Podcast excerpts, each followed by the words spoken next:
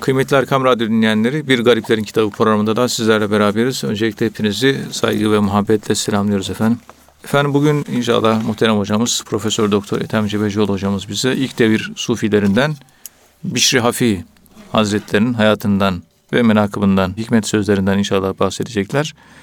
Muhterem hocam Bişri Hafi Hazretleri ilk devir sufilerinden, e, zahid sufilerden ve vefatı Hicri 227, miladi 841 yılında yani erken dönemde yaşamış bir sufi ve hayatıyla alakalı çok güzel böyle menkıbeler var. Ee, çok güzel hikmet sözleri var. Dilerseniz e, bir, bununla başlayabiliriz muhterem hocam. Buyurun efendim. Euzu billahi mineşşeytanirracim. Bismillahirrahmanirrahim. Elhamdülillahi rabbil alamin.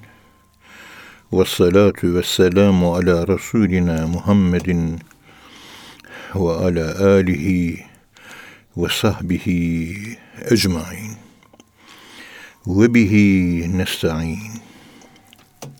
Efendim Bişri Hafi bu hı değil de ha harfiyle evet. çıplak ayak yürüyen anlamına geliyor. Evet. Efendim kendisi miladi olarak işte 767 veya 769. Yani hicretin 150 veya 152. yılında Horasan'da Merv şehrinde doğdu. Evet. Ve kendisi o şehrin önde gelen sosyal hiyerarşide, sosyal statüde önde gelen aristokrat ailelerine mensup bir insandı. Evet. Tabi İslami gelenekte hemen dört sene, dört ay, dört gün olduğu zaman çocuklarınıza Kur'an-ı Kerim öğretiniz diye hadis-i şerif var. Evet. Kur'an-ı Kerim'i öğrendikten sonra 7 yaşına kadar da hafızlık yaptırılıyor. 2 sene veya 3 sene. Ondan sonra okula başlıyor. Ondan sonra medreseye, ondan sonra okula gidiyor. Evet. Yani eğitim dikkat edin Kur'an-ı Kerim'le başlıyor. Evet. Ve tahsil hayatında okuyacağı kitapların tamamı Kur'an-ı Kerim'in açılımından başka bir şey değil. Evet. Önce özü veriyor. Bizim medeniyetimizin oluşturduğu medrese eğitim sistemi. Ondan sonra Kur'an-ı Kerim'in açılımı olan bütün bilgileri, bütün bilim dallarını, bütün bilgiler ondan sonra veriyor. En şerefli bilgi Allah bilgisidir. Onu işte öne almak ve ona göre bir kafa yapısı oluşması o Rabbani kafa yapısıyla bütün bir tahsil hayatını geçirebilmek. Evet. Çünkü hangi kitapları okursanız kafanız ona göre şekillenirsiniz. Eğer negatif olursa başkalaşırsanız kültürel mütasyona uğrarsınız. Değişim ve başkalaşım tegayyür geçirirsiniz. Evet. O zaman size mankurt diyorlar. Yani kafa yapısı asimile olmuş. Mesela Türkiye'den Almanya'ya gidiyor. İşte Merkel diyor ki siz Türkleri biz Almanlaştıramadık diyor. Evet. Sizin Almanlaşmanız lazım diyor. Asimile edemedik diyor. Yani eritemedik, Eritemedik. asimile edemedik biz sizi diyor. Ne zaman Hristiyan olacaksınız diyor. İşte insanın ilk yola çıktığı yer bütün hayatı boyunca kendisini etkileyen yer. Psikologlar da öyle söylüyorlar. Bir insanın gerçek kafa yapısı öz olarak bülü çağına kadar olan saf dönem var ya o saf dönemde bir çocuk neyi görüyorsa ve nelerden etkileniyorsa ölene kadar o şekil bozulmadan devam ediyor. Evet. Sonradan bir takım sağa sola sapmalar olsa da o merkezdir. İlk 1-12 yaş arası eğitim. O 1 ila 12 yaş arasındaki eğitimden elde ettiği kişilik yapısı hayat boyunca kendisini etkilendiriyor ve o şekilde o şekil üzere sabit tutuyor. Evet. Onun için sabitimiz bizim Kur'an-ı Kerim'imiz. Diğer ilimlerin hepsi değişkendir. Önce sabiti veriyor, merkezini bildiriyor, adresini bildiriyor, kafa yapısını Kur'an-ı Kerim'e göre oluşturuyor. O oluşan Kur'ani kafa yapısıyla artık hangi ilmi okursanız okuyun fark etmez. Önce Kur'an-ı Kerim verilir. Evet. İşte ilk dini bilgilerini küçük yaşlarda aldı. Ve ondan sonra ilim alanına yöneldi. O zaman ilim değinilince akla hadis geliyor. Yani hadisle meşgul olmak demek ilimle meşgul olmak anlamına gelecek şekilde eşit bir anlam algısı o dönemde vardı. Evet. Tabi bu yaşadığımız dönemde de bir takım dış mihrakların kurgusu olan insanlar, bilim adamı geçinenler, sarıklılar, hoca takımı hadisleri inkara yöneliyorlar biliyorsunuz. Halbuki hadis Ateynahül kitabe vel hikmet. Size bu Kur'an'ı verdik. Bir de hikmeti verdik. Kur'an Kur'an kitap ortada. Hikmet ne oluyor? Hikmet de peygamberimizin anladığı kitap oluyor. Evet. Bir kitap var. Bir de peygamberimizin. Anlaması. Kitabı bir öğrenecekmişiz. Ondan sonra peygamberimizin anladığı kitabı öğrenecekmişiz. Evet. Ondan sonra kendi anlayışını ileri sür. Ne olursa olsun. O ayet-i kerimede anlatılmak istenen bu bak. Önce Kur'an eğitimi, ondan sonra hadis ilimine yöneldi. Ondan sonra hadis okumaya başladı. Evet. Ve bu alanda, hadis alanında devrin sayılı muhaddislerinden biri oldu.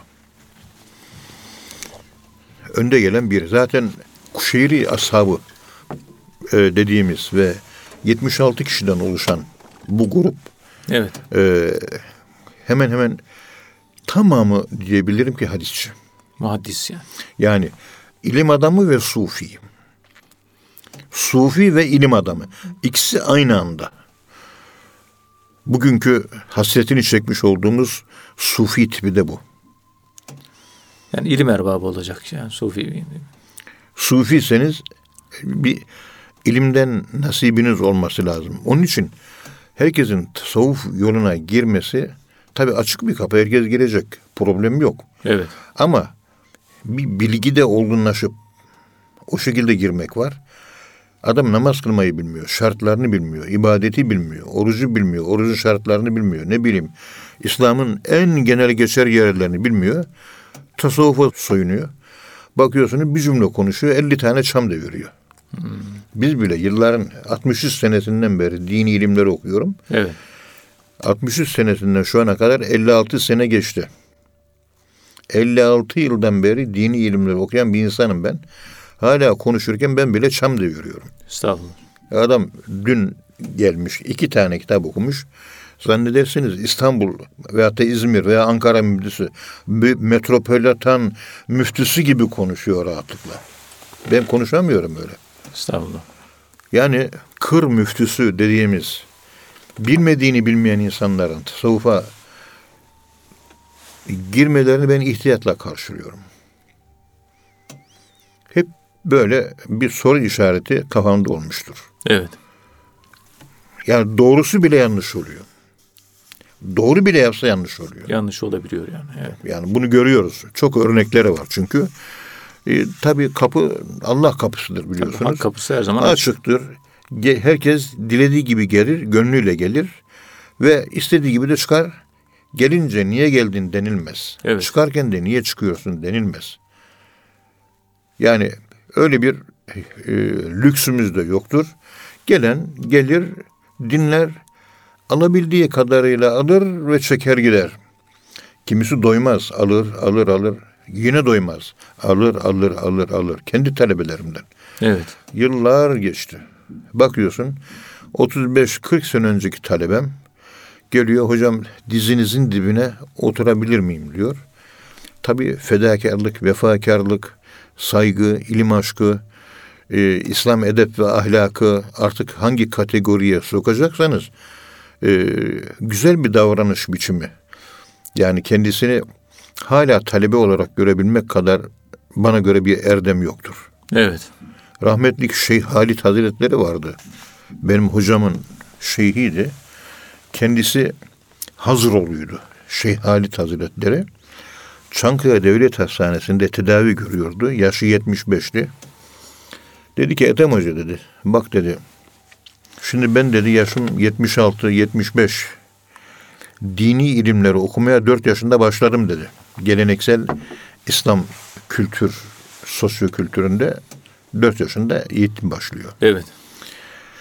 Ve yaşım 76, 70 yıldan beri ilimle meşgulüm. Pek çok talebe yetiştirdim.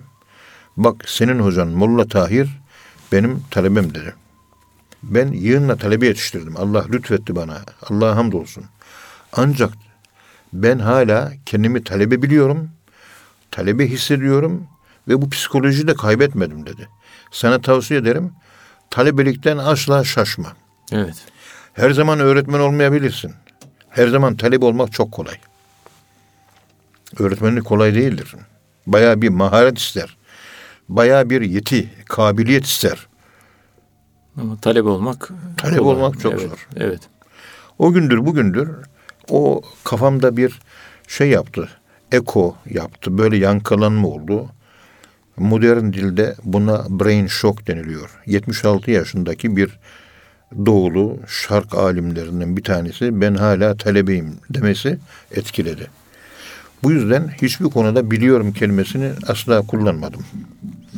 Hani bazen e, kendimizi kaybederiz. İşte ben şu kadar talebe yetiştirdim.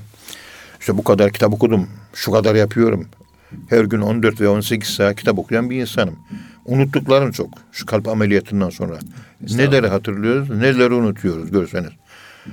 Ama hiçbir zaman biliyorum kelimesini öyle kolay kolay ağzımızdan çıkarmamak konusundaki titizliğimizi siz de yakından biliyorsunuz. Evet. Ve bu ahlakı da korumaya Allah bana nasip etsin. Amin inşallah. Tasavvufu çok biliyorum ama tasavvufu ben hiç bilmiyorum. Kütüphanemde 25 bin kitap var. Ve her günde 14-18 saat okuyorum. Onca da talebe yetiştirdim ama ben tasavvufu bilmiyorum. Estağfurullah. Sen ey genç, mervli genç. Sen Horasan'dan Merv'den geldin. Boylusun, postlusun, yakışıklısın. Tasavvufa dair iki tane kitap okudun. Sen daha iyi biliyorsun. Sen konuş. Ben seni dinleyeceğim. Ben bilmiyorum. Ben 25 bin kitap okudum bir şey bilmiyorum. Sen iki kitapta tasavvufta allame-i cihan oldun. Seni kimse tutamıyor. Zincirlere bağlayamıyoruz. Amma da bilgi be deyip onları tatlı bir tebessümle alacağımızı almaya çalışıyoruz. Dinliyoruz. Huzma safa da'ma kedar. Hoşumuza giden alır, hoşuma giden almıyoruz. Üç yaşındaki çocuk da konuşsa, üç yaşındaki çocuğun konuşmasında bize mesajlar var, almaya çalışıyoruz. Evet. Karıncadan mesaj geliyor. Bir karikatürden mesaj geliyor. Bir ağacın yaprağın düşmesinden mesaj geliyor. Okulun merdivenlerini çıkarken fakültede şimdi yaşım yetmiş. İhtiyarlamışım. Kefenimi de hazırlamışım. Ona sarılarak gece Allah Allah diye zikir dersini çekiyorum ben. O kadar güzel oluyor ki. Şu fakültenin merdivenden çıkarken Yahya Kemal Beyatlı'nın ağır ağır çıkacaksın bu merdivenlerden diye anlatıyor. Evet. En son basamakta yerlere saçılmış sarı yapraklar göreceksin diyor. Tabii ne manaya geldi malum? Yaprak dökümü başladı. Yaprak dökümü. sarardı. Artık ağaçtan ayrılma zamanı geldi. Ey Ethem Hoca sen de ağacın, hayat ağacının sararmış bir yaprağısın. Evet. Artık bir yaprak olarak bu daldan bir gün sen de her an düşebilirsin. Allah sağlık afiyet versin inşallah. Hayırlı ömürler versin. Bizim talebelerimize sordum bunu ben. Oğlum Yahya Kemal Beyatlı merdivenin sonuna geldiği zaman orada böyle yerde sarı yapraklar gördüğünü, o sarı yapraklar ne oluyor? Hakikaten hocam çevre kirliliği aslında önemli bir konu dedi. Bak nereden bakıyor olaya. Hmm, Hazan mevsimi yani. Evet. Hazan mevsimin farkında değil. Evet. Yani artık ölmek üzereyiz. Ömrümün sonuna geldik. Yaprak dökümü başladı. En son kalan yaprak benim akrabalardan. Önümde kimse kalmadı. Bütün akrabaya talikat benden küçük. Ethem Hoca ne zaman ölecek diye bakıyorlar. Ben de hazırım diyor bekliyorum işte. Sağ İşte o yapraklar o. Allah Son son basamakta yere bakacaksın. Yere bakılacak. Evet. Son basamakta. Ve yerde yapraklar. O yapraklardan biri de biz olacağız. Geldiğimiz gibi toprağa karışıp gideceğiz. Ruhumuz da geldiği yere Allah'a gidecek inşallah. Allah nasip ederse. Sözü fazla dağıtma e, lüksüne sahip olmamak açısından buyurun hocam. tekrar ma nahnu fihimize dönelim. Sadede gelelim. Evet, Bişrafi Hazretlerinden bahsediyordunuz. Buyurun efendim. Şimdi Bişri Hafi Hazretleri bakın önce Kur'an-ı Kerim öğreniyor. Ondan sonra diğer ilimleri öğrenmeye başlıyor. Kur'an ondan sonra hadis. Ve o devrin sayılı muhaddislerinden birisi oldu ve muhaddis oldu. Yani alim oldu. İlim adamı. Malik bin Enes, Şerik bin Abdullah, Hammad bin Zeyd, İbrahim bin Saad, Fudayl bin İyaz ve Abdullah bin Mübarek gibi muhaddislerden hadis öğrendi. Şu saydığımız isimlerin hepsi hem muhaddis, alim, bilim adamı hem de sufi. Evet, Abdullah bin Mübarek. Selef dönemi sufilerinden. Önemli Yani yani. Gazali öncesi sufilerinden. Ahmed İbni Hanbel, Ebu Hayseme, Züheyr İbni Harb İbni Ahmet Eddevraki ve İbrahim el-Harbi gibi alimler de kendisinden hadis rivayet etmişlerdir. Ve kendisinden hadis rivayet eden bu gibi kimseler de hem muhaddis aynı zamanda hem de sufi. Evet. Bak dikkat edin. İlimle tasavvuf birleşik vaziyette. Ya iç içe. Ayıramazsınız. Ayıramazsınız. Evet. Ayırdığınız an problem başlıyor. Ayıramazsınız. evet. Çok önemli. Dari Kutni Bişir Hafi Hazretlerinin güvenilir bir ravi olduğunu ve sahih olmayan hiçbir hadisi de rivayet etmediğini söyler. Yani sika güvenilir ravilerdendir. Herhangi bir hadis ve hadisin rivayet zincirindeki bulunan şahıslar arasında Bişri Hafi'yi görürseniz o senet sağlam demektir. Evet. Senedi sağlam olunca metine güvenebilirsiniz. Bişri Hafi böyle bir zattı.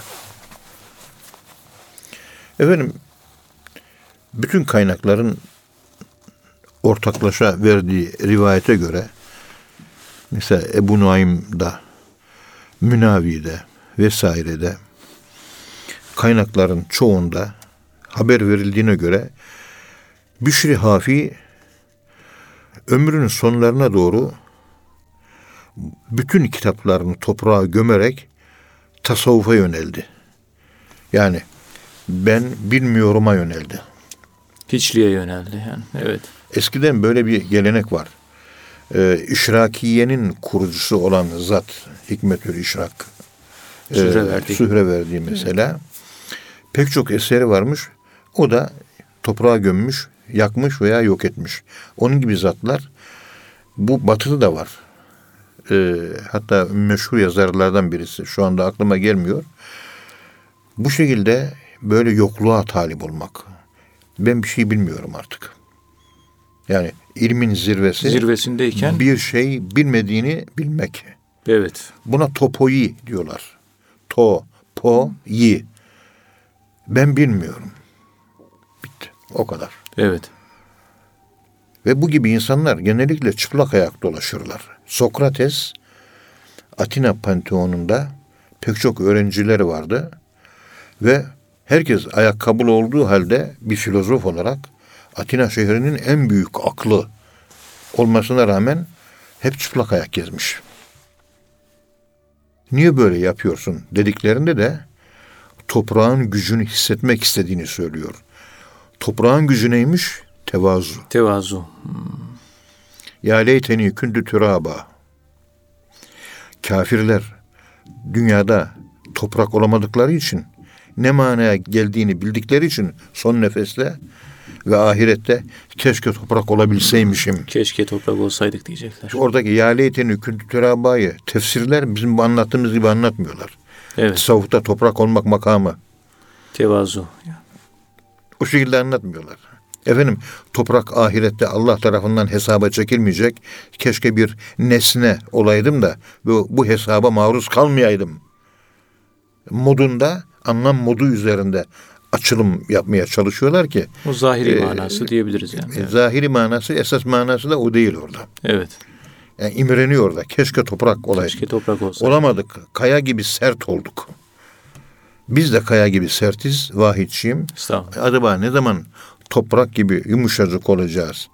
Ve o mütevazi, halim, selim, tatlı, hoş, güler yüzlü, tatlı dilli ve herkesle empati kurabilen yani peygamberimizin hadis-i şeriflerinde anlattığı gibi müdara muamelesi. insanları karşılıklı anlayışla, Anlayışla. karşına almak. Hmm, evet. Dara, yudari, Mudara. müdaraten ve müdarat.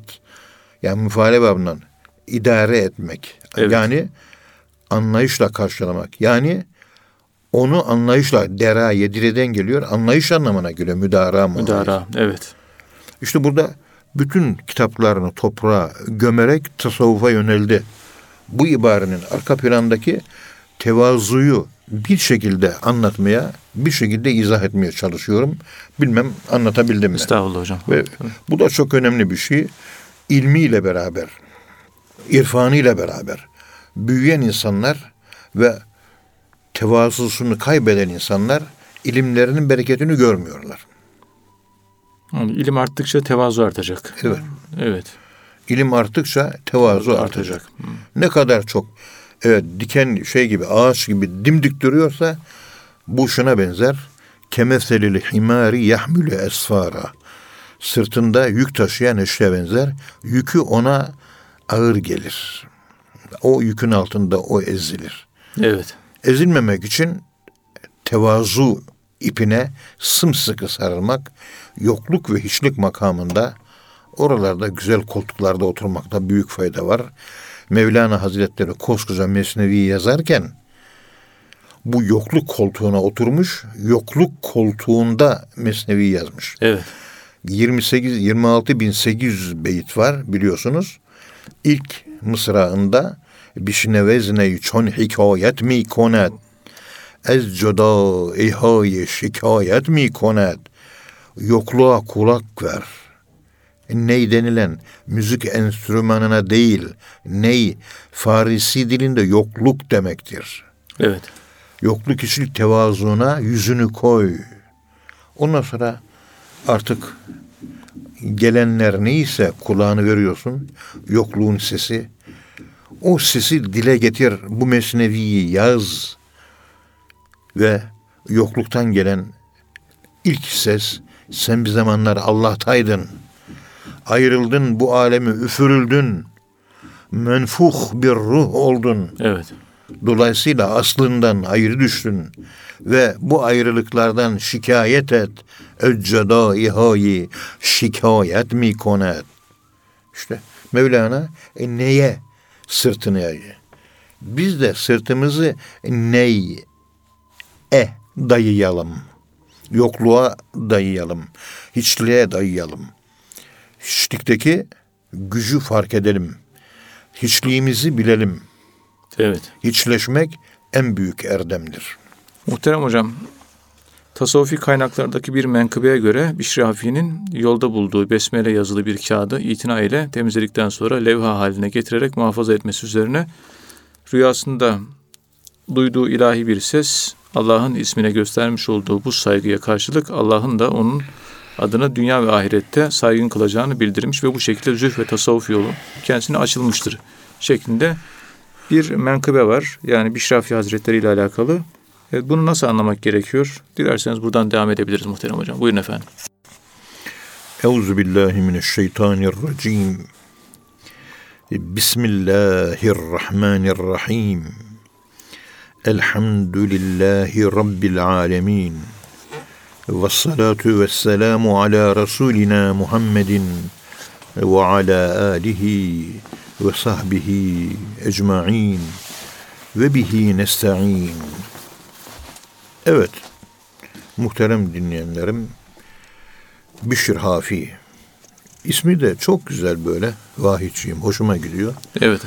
Bişir yani nasıl tarif edeyim? Müjde, müjde anlamına geliyor. Bişir, müjde. Ya büşra haza gulam. Evet. Başka beşer anlamına geliyor. Yani insan. Başka işte mübeşşir, müjdeleyici. Yani güzel nasıl tarif edeyim? Cemal mesajları iletiyor. Celal Mesajları değil. Ve toprağa bağlı el hafi çıplak ayak ayakkabısı çıplak geziyor. Evet. Hafi. Çıplak ayak dolaşıyor. Ha. Bir gün az önce buyurduğunuz gibi yolda giderken bir kağıt gördü. Bizde kağıt biliyorsunuz nun vel kalem ve ma yesturun. Evet. Yani yazı kutsaldır. Ondan sonra mürekkep hokkası kutsaldır. Kutsaldır. Kalem kutsaldır. Ona batırıp da kağıda yazıyoruz. O kalem o da kutsaldır. Yazının olduğu kağıt da kutsaldır. Evet. Ve ma yesturun ile alakalı bir yapı var. Yemin ediyor Allah buna. Evet. Onun için böyle biz ekmek, nimet bir şey görürsek üzerine basmayız, atlarız. Yerde buğday gördük. Basmayız. Çünkü o buğday orada Allah'ın nimeti. Onu Nimet. çiğnemek, Allah'ı çiğnemek demek ayrıca. O buğday meydana gelirken çiftçilerin çektiği eziyetleri bir görseniz Evet. ve döktükleri teri bir görseniz, yorgunluklarını bir görseniz, dökülen alın terine baksanız, işte o helal kazanç, alın teri, ona saygıdan dolayı yerdeki biz buğdayı çiğnemiyoruz. Eğer emeğin kıymetini bilir, emekçi olabilirseniz, sizin de yaptığınız emek mahsulü çalışmalarınızın kıymeti bilinir mi? Evet bilinir Evet. emeğe saygı. Bugünkü sendikalardaki işçilerin kullanmış olduğu logo, sloganlardan, sloganlardan birisi de bu değil midir? Evet hocam. Yani ekmekler Kutsaldır. çöpe gitmeyecek yani. Ekmekler O çiftçinin alın terini görüyorum, buğdayı. Önce Allah'ın nimeti olduğu için çiğnemiyorum. Ondan sonra çiftçinin alın terini görüyorum. evet. Ve bütün memleket onunla onunla karnını doyurmuyor mu? Evet, onunla karnını doyuruyor. Saygı göstermek. Saygı göstermek lazım. Saygı, saygısız olmaz. Efendim aldı kağıdı. Açtı. Baktı ki tozlanmış, kirlenmiş. Birisi yazmış, uçmuş, gelmiş yerlerde uçuyor, dolaşıyor, kirleniyor. Bes Bismillahirrahmanirrahim yazıyor. Besmele yazıyor. Evet. Bismillahirrahmanirrahim. Evet. Onu evine götürdü. Onu güzelce temizledi. Ondan sonra onu bir levha haline getirdi. Evinin duvarına astı. Ve o gece bir rüya gördü. İlahi bir ses. Dört bir yandan geliyordu. Ve Allah'ın ismine göstermiş olduğu bu saygıya karşılık Allah'ın da onun adını dünya ve ahirette saygın kılacağını bildirmiş ve bu şekilde zühd ve takva tasavvuf yolu kendisine açılmıştı. Evet. Yani Allah'ın ismine saygı göstermek e, burada aklıma gelen şu hususa işaret etmeden e, izin verirseniz geçmek istemiyorum. Buyurun efendim. e, vahidçiyim. Şimdi geçen Antalya Mevlevi Hanesi'nde Profesör Doktor Ahmet Ökke Bey, Allah razı olsun kıymetli bilim adamı, meslektaşımız davet ettiğinde gitmiş orada bir konuşma yapmıştık. Evet. Biliyorsunuz. O da İkra Bismi Rabbikellezi halak ayet kerimesi üzerinde haddimiz olmayarak bir iki kelam mırıldanmaya çalıştık Estağfurullah. dinleyicilerimiz de sabırla bizi dinlediler. Allah onlardan razı olsun. Amin. Mevlevi Hani de güzeldi yani vahiyçiyim. Hoşuma gitti. Evet çok Benim kadim. gördüğüm hayatımda e, beşinci Mevlevi Hane. Beşinci Mevlevi Hane. Evet. Şimdi orada ilk inen ayeti düşünün. İlk inen ayet yani Kur'an gelmiş ve ayetler iniyor. Beş tane ayet inmiş. İkra oku. Oku böyle elimizi yazıya aldık. Okuyorum, okuyorum, okuyorum, anlamıyorum. Burada bir şey yazılıyor. Bak kağıt var önümde görüyorsun. Okuyorum bir şey anlamıyorum. Ona okudu denmiyor Evet. kafanda anlam ifade edebilen bütün yazılar, eşyalar ve olaylar. Olaylar hep bir yazıdır, yazılımdır. Gördüğümüz nesneler, eşyalar hep bir yazıdır, yazılımdır. Ayette mi bütün kainattaki her şey? Evet. Ve her şey Allah'ı göstermiyor mu? Ve Allah'ı gösterdiği için Allah'ı görecek şekilde bakmamız lazım. İkra bismi rabbikellezi halak deyince sen okumayı Allah adına yap diyor. Evet. In the sake of the God. Allah hatırına. Allah'ın adına. In the name of the God. In the sake of the God. Allah adına, Allah'ın hatırına ilim yap. Demek ki o okuduğumuz bir olay olabilir. Bir siyasi olay olabilir. Bir efendim söyleyeyim ticari olay olabilir. Evet. Sosyolojik olay olabilir, psikolojik olay olabilir. Humaniter, insani bir olay olabilir. Bir education, eğitim olayı olabilir. Bir military, bir askeri olay olabilir. Ve bak bunlar da bir okunması gereken nesneler. Eline aldık İslam ansiklopedisi önümde başlıyoruz. Efendim söyleyeyim falan filan. İyi güzel ama yani okuma değil ki bu. Ve biz insanımız çoğu zaman sosyal olayları okuma konusunda başarısız değil mi? Evet. Başarısız. Başarısız olunca onun akıbetinde katlanmak zorunda kalıyoruz. Yaş yetmiş hala sosyal olayları ben bile okuyamıyorum. O kadar girift, o kadar karışık, o kadar kompozit, o kadar iç içe, o kadar efendim söyleyeyim kuantum, o kadar entropik, o kadar kaotik. Çok okuması çok zor. Hakikaten zor. Ama okuma. Okumayı Allah adına yapacakmışız. Evet. Şimdi buradan hareketle ben bir bilim adamıyım. Bir akademisyenim. Naçizane ve acizane. Bakıyorsunuz bundan 3-5 sene önce tasavvuf profesörü bir arkadaşım var. Ethem hocam dedi ilimi, bilimi objektif olarak yapacağız. E, güzel bir şey. Ama objektif yapmanın manası nedir? Yani ilimi, Nasıl olacak? bilimi yapacağız. Bilim yapmak, bilim ayrı bir şey, bilim yapmak ayrı bir şey. Objektif yapmak da apayrı bir şey. Evet. Peki nasıl yapacaksın dedim. Bu bir de tasavvuf hocası mesela. Muhterem kardeşimiz. Yaşı benden bir 15 yaşta küçük yani.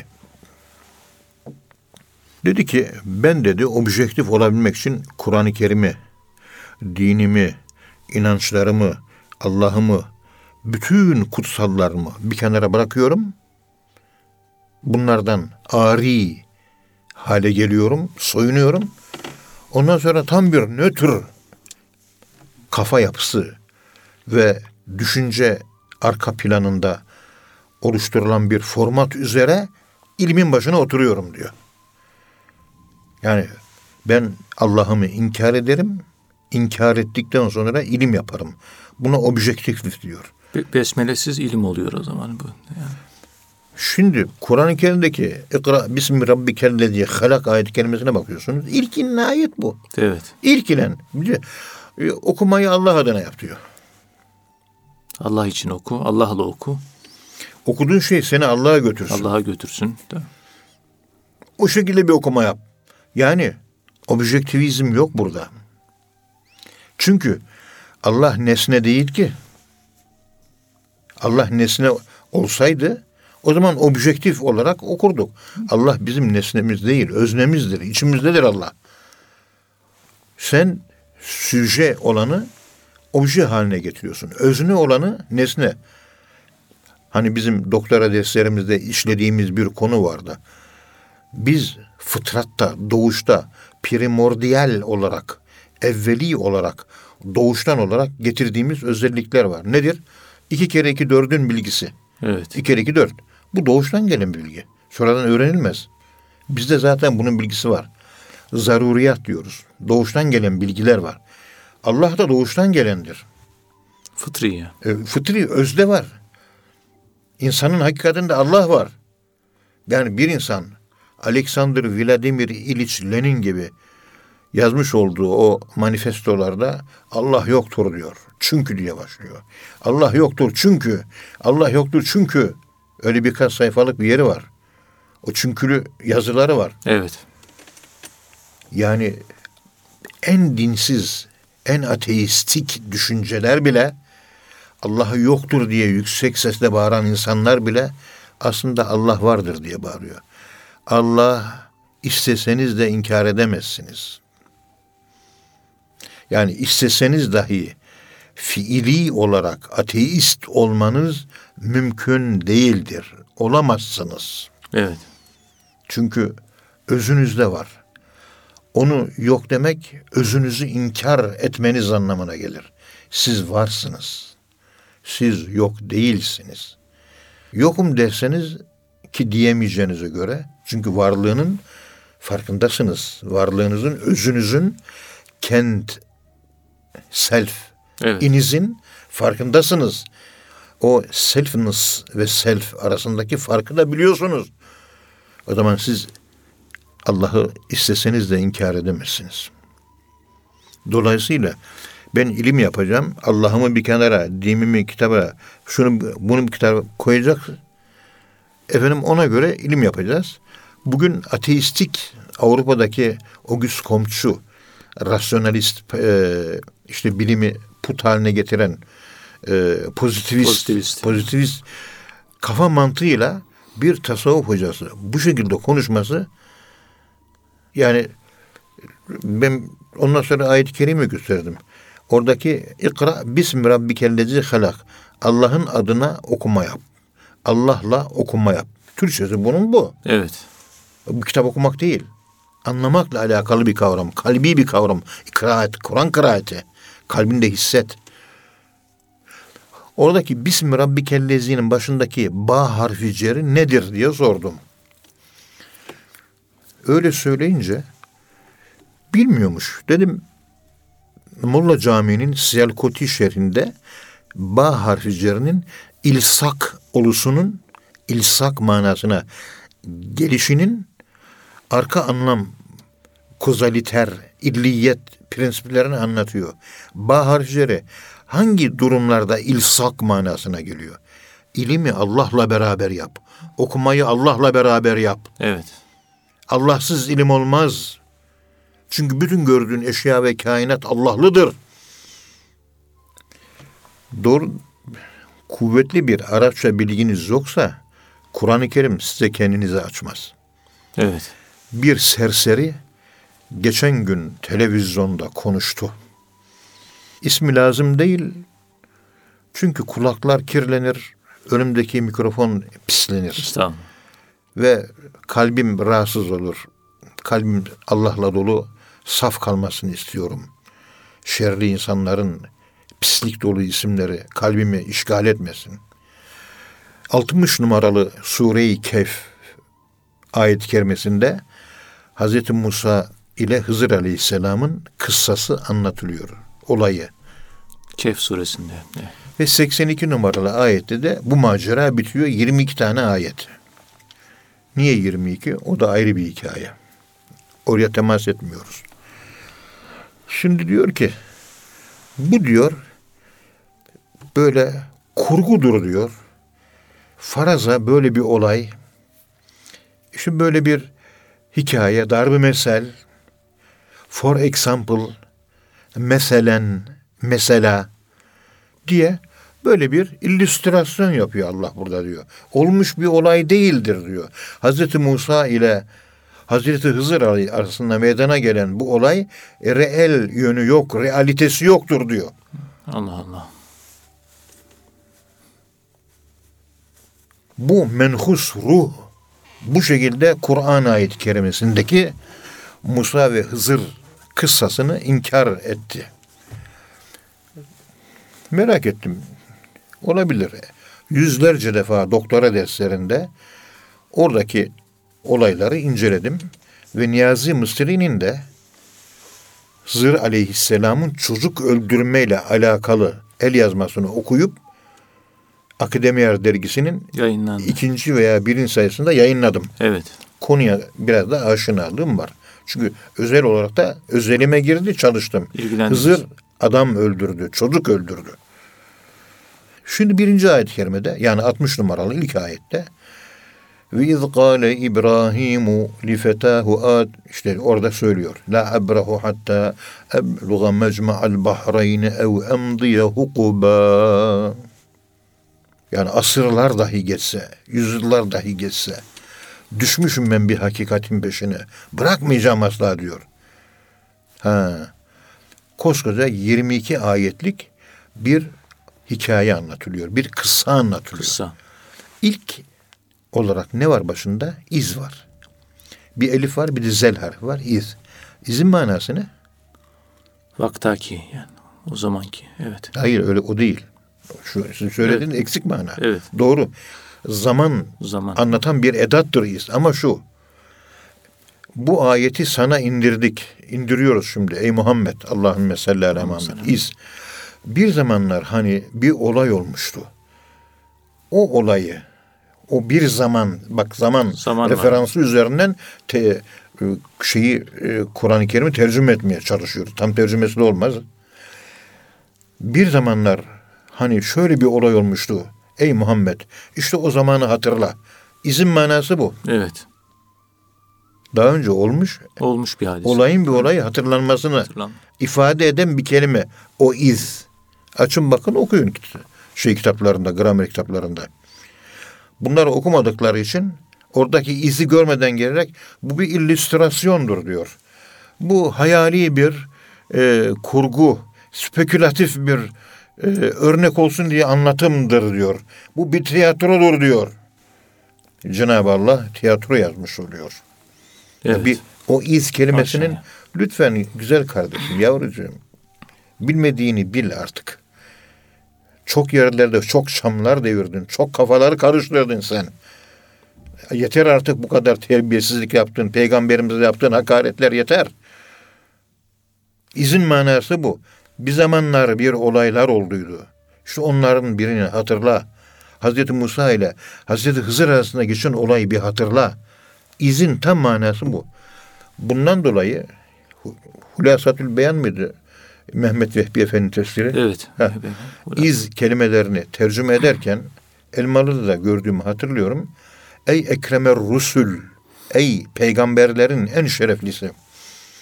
Ne diyor da? Ey peygamberlerin en şereflisi. Hani bir zamanlar şu olay var ki, şu olayı hatırla ki diyor. Bir zamanlar bir olay olmuştu ya, şu olayı hatırla ki diyor. Evet. Aynı iz kelimelerini aynı bu dediğim manayı veriyor. Çünkü Arapçanın esas e, felsefesini biliyor. Felsefesini bildiği için ona göre tercüme yapıyor. Elmalı'yı bu yüzden anlamak zordur Elmalı'yı. Evet. Üst düzey bir Arapça bilgisine ihtiyaç var. Ve o Arapça bilgisi Molla Cami Hazretlerinin yazmış olduğu o eserini bir okumamız lazım. Molla Cami kitabını bir okumak lazım. O Arap dilinin felsefesidir. Bir de bunun Abdurrauf şerhi var. Muharrem şerhi var. Siyelkoti şerhi var, şerhi var. Evet.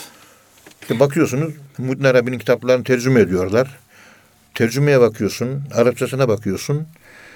E, Bu anladığım manada Arapça bilgisinin olmadığını görüyorum tercüme eden insanın. Ve sağdan soldan hocam işte tercümesinde şu hatalar olduk. E olabilir çünkü Arapça konusunda tereddütlerimiz var. Arapçası yani Arapçayı bilmiyor bu arkadaşımız. Evet. Ve büyük bir cesaretle de bu tercümeleri de yapıyor. Nasıl yaptıysa ben de bilemiyorum. Ve spesifik çalışıp belli konulara dalan insanlar tercümelerde hatalar bulmaya başladılar. Daha ne hatalar ne devrilmiş şamlar bulacaklar. Onun için bu iş cahillikle olacak bir iş değil. Evet. Biraz dikkat etmek lazım. Cenab-ı Allah işte Eûz bike en ekûne mel cahilin. Yani kendini bilmeyenlerden olmaktan sana sığınırım. Kendimi biliyorum. O da nedir? Hiçbir şey bilmediğimdir. Ma arafnake hakka marifetike ya maruf. Seni bilmiyorum, tanıyamadım da Allah'ım diyor. Evet. Allah razı olsun hocam. Kıymetli dinleyenler, hocamıza çok teşekkür ediyoruz. Efendim bir programın daha sonuna geldik. Bir sonraki programda tekrar buluşmak ümidiyle hepinizi Allah'a emanet ediyoruz. Hoşçakalın efendim.